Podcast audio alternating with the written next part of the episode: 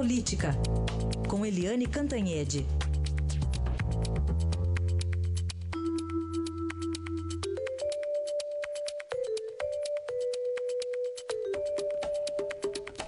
Primeiro assunto, o Supremo julgando as delações, a homologação das delações da JBS, se o ministro Faquim continua como relator do caso. Mas antes de mais nada, bem-vindo aqui de volta, Eliane. Bom dia. Bom dia, Heisen. Bom dia, ouvintes. Acho que estou voltando inteirona. Vamos ver. Vamos lá, tá firme. E o, e o Supremo, hein? Como já indicou mais ou menos o que deve ser o resultado de hoje, né? Ontem. É, isso aí, uh, Heisen, a gente já estava prevendo porque é, embute também uma decisão corporativa, né? Porque o ministro Edson Fachin, que é o relator da Lava Jato, vinha sendo muito questionado por ligações com a JBS, por ter enfim, segundo né, o publicado, que ele teria usado, é, inclusive o Ricardo Saúde, que era o lobista da JBS, para se aproximar dos senadores antes da sabatina é, no Senado, enfim, ele já estava muito no foco e os ministros todos é, têm defendido Faquin, inclusive o Gilmar Mendes, né, quando eu converso com ele, ele defende o Faquin, é, enfim, a moralidade, a ética do Faquin, todos eles defendem. É, agora, é uma questão complicada, porque, primeiro, o Faquin acaba de tirar do, do juiz Sérgio Moro dois processos contra o ex-presidente Lula, alegando que esses processos não eram diretamente vinculados à Lava Jato, portanto, não cabiam à jurisprudência, lá, à jurisdição, digamos assim, do Moro. E no caso da JBS, também há questionamentos se o caso da JBS está ou não dentro da Lava Jato.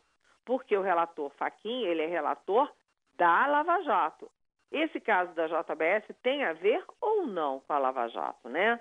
Mas ah, o, ah, o, voto do Faquin e o voto do Alexandre de Moraes já indicam para aí a, a, a perspectiva de uma vitória do Faquin, de o Faquin continuar também analisando, também relator da JBS, né? Porque também, além dele, outros ministros, além dos dois, outros ministros já vêm se manifestando nesse sentido, como o decano Celso de Mello, Luiz Roberto Barroso, Luiz Fux.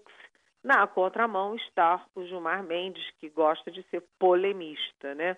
A outra decisão é se é muito importante, é se a delação é, da JBS, enfim, é em cima da delação.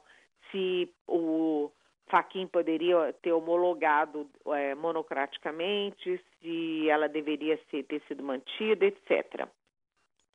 Que está que que tá em jogo aí? Se você acaba, se você, se o Supremo derruba a delação da JBS, isso cria uma insegurança para todos os outros delatores, pretéritos e futuros. Diz, opa, eu vou delatar e depois não tenho benefício. Então, isso tem um, um efeito muito complicado no desenrolar da Lava Jato. Do outro lado, é realmente é complexo, né? Porque a, a JBS corrompeu todo mundo do executivo, do legislativo, até do judiciário, né? Tem um procurador lá que não é exatamente judiciário, mas é ali primo do judiciário, que também está preso, né? É, e, enfim, bilhões para cá, bilhões para lá, é, jogou o país nessa insegurança toda, protegeu o Lula e está no bem bom, inclusive viajando para lá e para cá com passaporte liberado para ir e vir. Enfim, é uma questão complexa, mas eu acho que o Celso de Mello deu uma solução, porque ele diz o seguinte: a homologação da delação, como o Faquin fez no caso da JBS, foi uma homologação formal, né? Admitiu a delação, mas depois das investigações, depois de tudo, de, to, de todo o trânsito da, da questão, aí é que você vai ver se os delatores cumpriram as questões todas. Ou seja, aí é que você vai entrar no mérito. Então, é, o que, que a gente vê que deve é, dar hoje? O Faquin fica, a delação fica, mas isso não significa que ela não possa ser revista se depois se vê que o Joesley protegeu um, atacou o outro, mentiu, etc. Então, muita água ainda vai rolar. Certamente, a gente acompanha então. E você traz para finalizar é um, um bastidor aqui do PT que irritou o ex-presidente Lula, Eliane? Pois é, a repórter Kátia Seabra, traz, Kátia Seabra traz hoje uma informação importante, porque o que o Lula, o ex-presidente Lula, teria ficado irritado com uma reunião de, da esquerda do PT, aí incluídos, por exemplo, o Lindbergh Faria, que foi preterido agora para a presidência do partido pela Gleice Hoffmann, é, e por Tarso Genro, que foi ministro da Justiça e foi governador do Rio Grande do Sul, enfim, com o Boulos, o Guilherme Boulos, que é do MTST. E essa reunião seria para a criação de um novo partido, já que o PT está tão ferido né, por essas coisas todas de mensalão, petrolão e seu grande líder aí, réu cinco vezes, etc. Todos eles fizeram essa reunião, não avisaram para o Lula. E o pior, o Lindbergh foi para a reunião, depois dela se encontrou com o Lula e não falou nada sobre a reunião. Então o Lula está vendo aí que a esquerda do PT pode estar armando, articulando um movimento solo sem a liderança dele. E mais, num momento em que ele está à beira de ser é, condenado ou absolvido, né, porque é sempre uma hipótese, ou mais, enfim, julgado pelo juiz Sérgio Moro no caso do triplex. O Lula não gostou, não, viu?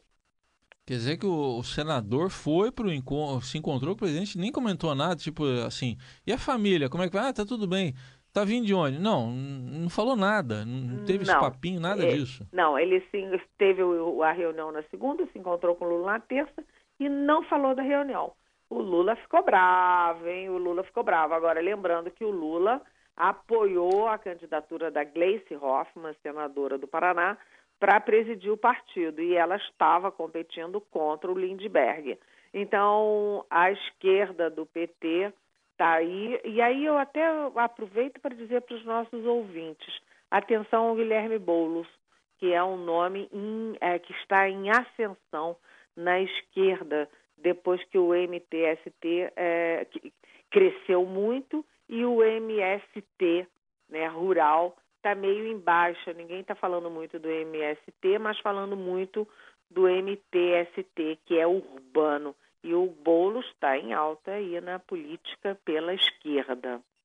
Tá aí, vamos acompanhar o que vai dar isso também. Eliane Cantanhede volta amanhã aqui a nossa programação. Obrigado, Eliane. Até amanhã. Até amanhã. Bom dia.